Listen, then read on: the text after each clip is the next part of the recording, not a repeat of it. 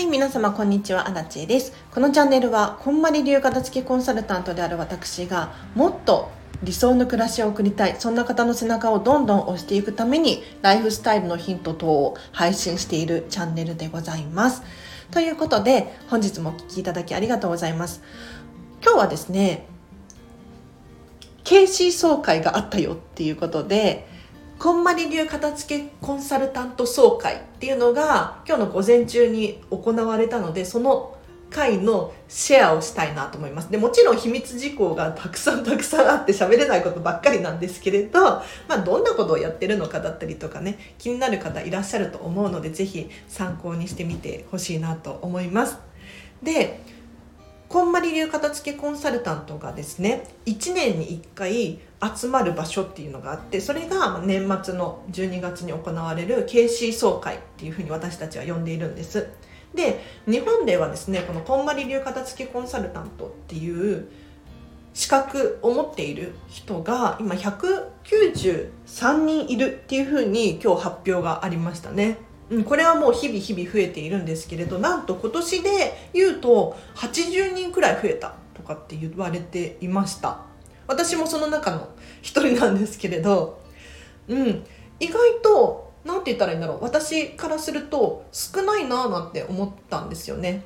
うんまだまだレアな職業であるっていう感じです。でこの KC 総会では何が行われているのかっていうと、まあ、今年のこんまりメディアジャパンの活動だったりとか私たちこんまり片付けコンサルタントたちがどれくらい何時間片付けレッスンをして何人の卒業生がいてとか そういう話がありましたね。であとは来年の話こんまりメディアジャパンが今年何に投資をしていて来年じゃあ何をどうしていきたいのかここも詳しくお話があってすごくすごくなるほどなと。じゃあ私もそれについていかなきゃいけないんだなっていうふうに思いました。で今日ねこの KC 総会に参加して私が何を思ったのかっていうと正直な話まだまだだなって思ったんです。うん。まだまだどういうことかっていうと例えば私たち KC なんていうふうに言ってるんですけれどこんまり流片付けコンサルタントがこの1年で片付けレッスンをした時間月に約1300から1400みたいに言ってたんですよ。まあ、これは発表しちゃっても大丈夫だと思うんです。で毎月20人以上の方が片付けを終えているんですよなんていうふうにおっしゃられていたんですがよく考えてみたら日本のコンマリーコンサルの資格を持っている人たちって世界中で活動しているんですよ。で世界中で活動できるわけですよ。ってなった時に月に2 3 0人くらいしか卒業生がいないのっていう。いや皆さんびっくりしません？や私はそっちにびっくりしちゃったんですよ。これを多いと捉えるか少ないと捉えるかって言ったら圧倒的に少ないなと思っていて私アラチは片付けが終わっているじゃないですか。片付け卒業生なわけですよ。うん、で何を思うのかっていうとまあまだまだこれから私たちどんどん活動していかなきゃいけないじゃんっていうことに気づかされましたね。なのでもう私ね最近本当に申し訳ないんですけれど片付けレッスン手を抜いていました、うん、レッスン自体は本気でやってたんですけれどあの今ねワークショップだったりとか講座ビジネスコーチングの方の講座の練習をしていてモニターさんで練習させていただいてるんですけれどありがたいことに。そっちをメインにしていて片付けのレッスンっていうのをおろそかにしちゃってたんですよ。でも片付けのレッスンって何が大事かっていうとやっぱりお片付けが終わっていないと余裕が生まれなかったりするんですよ。皆さんも心当たりがあると思うんですがやっぱりお部屋が荒れてると心も荒れてくるし心が荒れてるとやりたいこともできない。そんな悪循環のループにいることになってしまうんですよね。ってなったらやっぱりお片付けのレッスンっていうのはすごくすごく大切でもう基本のなる部分だな土台となる部分だなってすごく今日はね反省しましただからお片付けのレッスンもっとしていきたいっていうふうに思えたんですよねでこれからちょっとアラチェの片付けレッスンレベルアップします。今日 KC 総会でいろんな話をねみんなとしてすごく参考になることがたくさんあってあこうやって片付けレッスンしたらもっとクオリティが上がる？質が上がる？楽しんでもらえる？そう思えたのでちょっとね私の片付けレッスン楽しみにしていてください。うん。なんか今まではこんまりメディアジャパンからこうやってくださいねって教えられた通りにやっていたんですけれどそうじゃなくってもっとアラチェ感出した方がいいなとかアラチェらしさ出していいんだなっていうところに気づけたのでプラスアルファの価値っていうのをどんどんどんどんつけて加えていきたいなと思っております。はい。で今日の KC 総会ハイライト。何か。当たり前じゃんって思うかもしれないんですがこれゲストにこんまりさんが来たっていうことなんですよ。もうね私たちともうたくさんお話をしてくださってもう本当に嬉しかった。うん、今回 KC 総会に参加したオンラインでの参加だったんですけれど150人近くのこんまり流片付けコンサルタントが一堂に集まりましてですね。はい。でゲストにこんまりさんを迎えてこんまりさんの近況報告だったりとかあとはこんまりさんへの質問ですね。さすがに大先輩だし経験値も違うし、うん、私たちこんまり流片付きコンサルタントが大好きなね こんまりさんに質問ができるということでなんかたくさん質問をしていってそれを聞いてるだけでなんかニヤニヤしちゃうというか 私も頑張ろうと思えたというかすごく楽しい回だったんですよ。もう伝わってますかね？言葉に表現するのが難しいんですけれどこんまりさんずっと笑顔でねうんうんって聞いてくださってでやっぱり外で話せない内容っていっぱいあるんですよ。ここでも話さないんですけれどこんまりさんが話せない内容外では話せない内容を KC の私たちには話してくれてうんこれ外では言えないんだけどとか なんか本当に友達のような家族のような感じ感覚で話してくださってすごくね嬉しかったんですね。うん、やっぱり有名な人とか、ね、それだけビッグな人になると、まあ、こういうこともあるよなみたいに思いながら、まあ、私たち私なんかねそんなまだまだ到底及ばないんですけれど、うん、その中の一員になれてるんだなみたいに思えて本当に嬉しかったですね。はいということで今日はですねこんまり流片付きコンサルタントの総会があったようなんていうシェア会をさせていただきましたがいかがだったでしょうか？いやこれね誰の参考にもならないかもしれないんですけれどもしかしたらこれからこんまり流片付きコンサルタントになりたい人だったりとかこんまりファンみたいな人がねおそらく聞いてらっしゃる可能性も高いのでうん。この話をさせていただきました。熱量が高い今のうちにね話させていただきましたがいかがだったでしょうか？今日の学びとしては、まあ、これは言っていいかなと思うんですけれどこんまりさんの言葉でね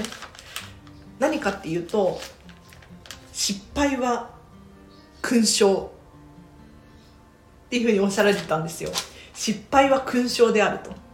うん。なんか私も今すごく怖くて自分で選んだ道だから仕方がないんですけれど何て言うのかな。新しいことに挑戦するチャレンジをするって未知だから不安がいっぱいなんですよね。でそこでおそらく大成功を急にできるかって言ったら無理なんですよ。やっぱり失敗をするしもっとこうの方が良かったなって反省もするし後悔するしっていうのがもう目に見えてやってないんだけれど今現在。やってないんだけれど将来こうなるだろうっていうのが目に見えて分かっちゃってるんですよ。でそれに対してなんか怖くて先延ばしにしちゃったりとかおじけづいちゃったりとかしている状態なんですがもうこんまりさんがしてきた今までの失敗もここでは話せないんですけれど それを聞いてこんまりさんやべえなと。いや失敗がやばいんじゃない。失敗は別にいいと思う。こんまりさんそんなにそんな自分では失敗だって言ってるけれどそういうふうに私は見えなかったんですがでもそれだけの有名な人が失敗は勲章だよ。それを踏み台にするんだよみたいなことを言ってて失敗しなきゃいけないなと思いました。うんもうトライアンドエラー。だから皆さんもねなんかこのチャンネル聞いててお片付けしたいけど怖いとかお片付けできなかったらどうしようとかっていう悩みがあるかもしれないです。でもそれって考えているだけもったいなくってどんどん失敗して反省してもう落ち込んでへこんで砕けてボロボロになりながらも おそらく前に進んでるんで前に進んだ方がいいんですよ。これコンフォートゾーンあちょっともうここから雑談しちゃいますね。うん。雑談なんもうずっと雑談か。雑談なんですがコンフォートゾーンって皆さんご存知かもしれないんですけれどコンフォート要するに快適な場所っていうのがあるんですね。快適な場所皆さんもあると思います、まあ、職場の快適さなのかもしれないしお家家族の快適さなのかもしれない。けれどこのコンフォートな場所居心地がいい場所に居続けるとどんな現象が起こるかっていうと成長しないんです。成長がないと言われている。もしくは遅いっていうのかな。だからこの快適な場所から一歩飛び出す。っていうことが必要でこれはまあもしかしたら安心安全とはかけ離れてしまうのかもしれないんですがもし自分が新たに知識を増やしたいなとかレベルアップしたいなっていうふうに思った時には今までに今ある環境からちょっと飛び出してみる必要があるんですよ。でこれはねちょっととは言わず大きく飛び出しちゃってもいいと思います。うん。でそしていろんなことを知って傷ついたりとかすると思うんですよ。でもそこには学びがあってでいつかそれがそれ自体が当たり前になる。要するにその環境が逆にコンフォートゾーンになって心地よくなったりとかするのでもう慣れでしかない。ですからちょっと私もねこれからもう本当に今自分のキャパオーバーをしているような気がしてるんですけれどでもね生きてるしご飯食べれてるしこうやってニコニコ スタンド FM を回せてるっていうことはまだまだいけるんじゃないかなとかちょっとずつ思い始めてもうちょっと自分をねうん背中を自分で押して成長していきたいな失敗していきたいなと思いました。なのでぜひぜひ皆さんそんな環境にある人いらっしゃったら私と一緒に成長していきましょう。では今日はここまでにします。一個だけ今日 KC 総会の中で話したこと話しちゃおうかな。別にこれは伝えてもいいと思います。うん。あでもやめとこうかな。いやなんでやめようかなと思ったのかっていうと喋っていい内容なんですけどもしかしたらネタバレになっちゃうっていう。でこれから KC コンサルタントになりたい？人たち。とあと今日のアーカイブを見てないライブ配信で参加できてない片付けコンサルタントの人がもしかしたら聞いてるかもしれないのでちょっと話すのはやめます。はい。残念。話したかったけれど。近々話すかもしれないですね。ということで皆さん年末ですがお片付きいかがでしょうか？是非ねこのチャンネル平日はライブ配信しておりまして皆様の質問に答えたりとかお悩みに答えたりとか1日1個課題出してますのでぜひぜひ一緒に成長していきましょう。あとはお知らせとしては何だろうな？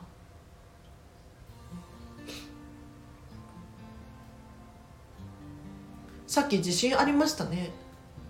大丈夫でしたか？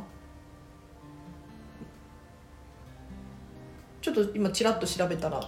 震度4くらいだったみたいですけど私も東京済みでだったんですが結構長く揺れを感じましたね、うん、あこれは大きい地震かなと思ったけれどうん大丈夫でした。でその時何を思ったか地震が来たなって思った時にどんな行動を起こしたかっていうと私今目の前にもう本当に命に代え難い大切なマグカップがあるんですけど いやバカみたいな話なんですがもう地震来たやばいと思ってマグカップを抱きしめました。うんマグカップ大事なんだなって気づきました。でしかも私のお家片付いてるんですよ。だから地震が来た時も、まあ、窓とかから離れれば物が降ってくることもないしうん。危険な要素って特にないなと思って、まあ、窓窓玄関開けたりとかちょっと水をお湯お風呂に水をためようかなって思ったりとかそんな風に考えたりはしましたけど基本的にあ私安全な場所にいるなっていう気持ちになれてすごく心が穏やかでした。だからちょっとさっき地震が起こったんですけれど皆さん常日頃からやっぱりね環境を整えておくっていうのが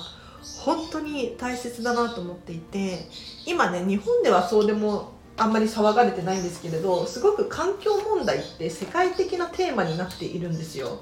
で実はね、まあ、地震を含めそうなんですけれどあの自然災害っていうのが世界的に増えているんですよね。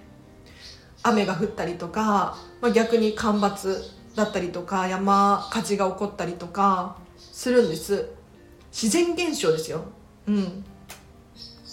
でこれって実はいろんなことが影響されていると思うんですけれど私たち人間ができることってたくさんたくさんあるよねなんていうふうに言われているんです。で、まあ、そういったことも今後ね配信していきたいななんていうふうに思ってはいるんですけれどまずは私ができることっていうのはもうお片付けのプロなのでねお片付けを伝えるっていうことなんですよ。で一人一人のもう今ある環境住んでいる暮らしを整えることによってさらに大きな枠で地球の環境だったりとか、まあ、会社だったりとか、まあ、コミュニティの環境を整えるっていう意識にもつながるかなと思いますのでこのチャンネルではねまずはお家のお片付けについて配信をしていってさらにま余力があればそれに加えてこんなことがあるよこんなことができるよみたいなねお話もできたらいいなと思います。終わりとか言いながら雑談でめっちゃ喋ってて喋りたいことがもう本当に山のようにあちなみになんでねマグカップがそう普通地震が来たらなんか通帳を持って逃げるみたいなイメージじゃないですか。で私一番大事なのこのマグカップかって自分でもびっくりしたんですけどお金じゃないお金をね持とうなんて一言も考えなかった。マグカップ持って逃げようと思って。なんでこのマグカップが大切なのかっていうと、別に割れたら割れたでしょうがないし、うん、それまでなんですけれどまた買えばいいじゃんって思ってるんですがこのマグカップはねもう7年来の付き合いで、えっと、私がアイルランドっていう国に1年間ワーキングホリデーで住んでたことがあるんですけれどその時のお土産として買ったマグカップなんですよね。で皆さんギネスっていうビーズビールご存知かしら？ギネスビール。うん。あ、これ私のときめきポイントなので、皆さんも、あの、ぜひ、一つのものを手に取って、何がどうしてときめくのかっていうのを、ちょっと想像してもらうと、あの、お片付けにすごく役に立つので、ちょっと私が今、ときめきポイントをシェアしてますので、こんな感じで、あ、ときめく、ときめくものってそういう感覚になるんだな、みたいな思ってもらえればなと思うんですけれど、この赤のマグカップなんですけれどギネスビールのお土産屋さんっていうのかなで買ったマグカップなんですよ。アイルランドのギネスビールめちゃめちゃ美味しいのでぜひアイルランドに行くことがあったらあのダブリンにギネス工場みたいなのがあってここで作られたギネスビールが日本だったり世界中に出荷されてるんですけれどやっぱりね出来たてのギネスビールに勝るものはなくってうん。で日本に日本にいてねギネスビール飲むこと皆さんあるかもしれないんですけれど違うんですよ。全然違うの。だからやっぱり皆さんが日本で飲むビールは日本のビールを飲むっていうのが一番美味しいと思います。なんでかっていうとビールって生きてるんですよね。うん。菌がいて なんかだいぶ話それちゃってますけど菌がいてえっ、ー、と鮮度がすごく大事でどんどん味が変化してしまうものなんですよ。だからその土地のものをこれは食品関係全体的に言えるんですけれどその土地のものを食べるっていうのが鮮度が一番いくって美味しい栄養価も高いですよね。栄養価をビールに求めるのはちょっと違うかもしれないんですがまあそんな感じで私のアイルランドの思い出があるものなんですよギネスの。で見た目もすごく可愛くって、まあ、私の持ち物全てに言えることなんですがホテルミラコスタディズニーシーのホテルミラコスタに置いておいてもおかしくないものっていうのを基準に物を買うようにしていてで、まあ、7年前の私は全然そんなことを考えてもいなかったんですけれどやっぱりこの7年前に買ったギネスビールのマグカップもすごくねアンティークっぽいしミラコスタに置いてても違和感ないんじゃないかなってやっぱりこれが私の価値観なんだなっていうのに気づくんですよね。でなんでこんなに執着してるんだろうと思うと珍しいんですよね日本でこのサイズのマグカップって売ってないと思ってもう両手で持たないと重いし落ちるしみたいな 500ml くらい入るマグカップなんですよ。うんもしかしたらアイルランドに行けばまた買えるのかもしれないけれどこれはすごく大切にしています。はいということで皆さんもね何か大切にしているものがあると思うんですがあのこんなこんな思い出が詰まったものって本当に大事にするんですよ。地震が来たらこれ持って逃げようみたいなそういう感覚になるもの？だってなんか私お金の価値って実はそんなに高くなくって、まあ、お金がないと生きていけないんであれなんですがもういいですか？30分くらい喋ってもいいですか？もう喋り足りないから。あと7分喋ります。お金の価値ってアラチェ的に本当に実は低くって何が価値が高いかっていうと時間なんですよ。時間。とにかく自分の時間です。なんでかっていうとお金って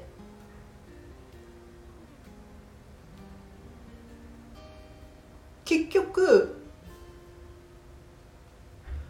人生を豊かにしてくれるのかななんていう。お金って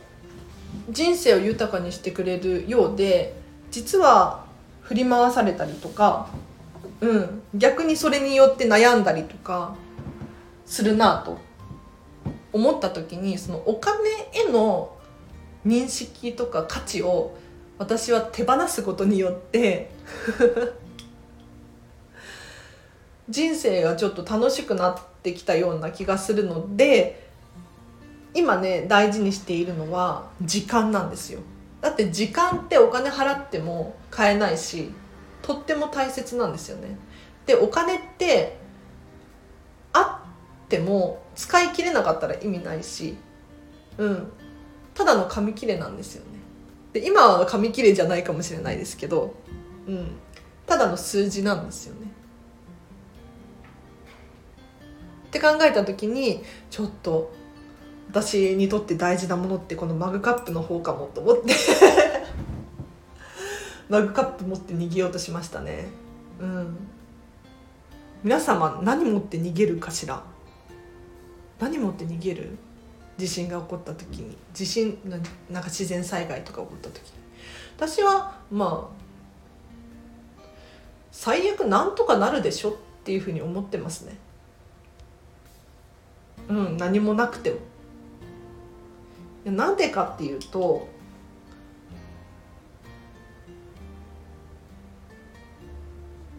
お互い様だからっていうのかな。人間だし、うん、困ってる人がいたら助ける助けますよね。うん、であと食品とかも実はね、まあ、成人している人に限るかもしれないんですけれどお子様は別の話かもしれないんですがそんなに食べなくても生きていけるんですよ正直。だって私たち私もそうですけど結構脂肪の蓄えがあるもん。で食べ物がなくて死ぬかもしれないって思うかもしれないんですが逆にそのストレスによって病気になったりとか最悪の事態が起こる可能性の方が高いんですよ、うん、だから私常日頃からプチ断食をしていて半日くらい食べないです。今日もまだね今13時ですけれど水しか飲んでないですよ。うん。で気が付いたらもう本当に忙しい時とかになると気が付いたら夜まで何も食べてないみたいな水しか飲んでないみたいな時があったりするんです。でも1日食べなくても生きていけるし何て言うんだろう水,、まあ、水がないと困るかもしれないんですが、まあ、お互い様だし。でお金持って逃げるっていうのもねお金って結局物々交換ができなかったら意味がないんですよ。うん。お店がやってなかったらお金があっても何も買えないんですよね。だから持っておくべきものっていうのは何かっていうと信頼です。信頼と信用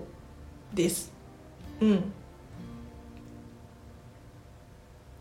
これさえあれば、まあ、最悪な出来事が起こった時も荒地さんのためにとか荒地を助けたいとかそういうふうに思ってもらえる人が増えるじゃないですか。私も全然そんな人いないんですけれどそこまで行きたいなと今ね思っているんではい。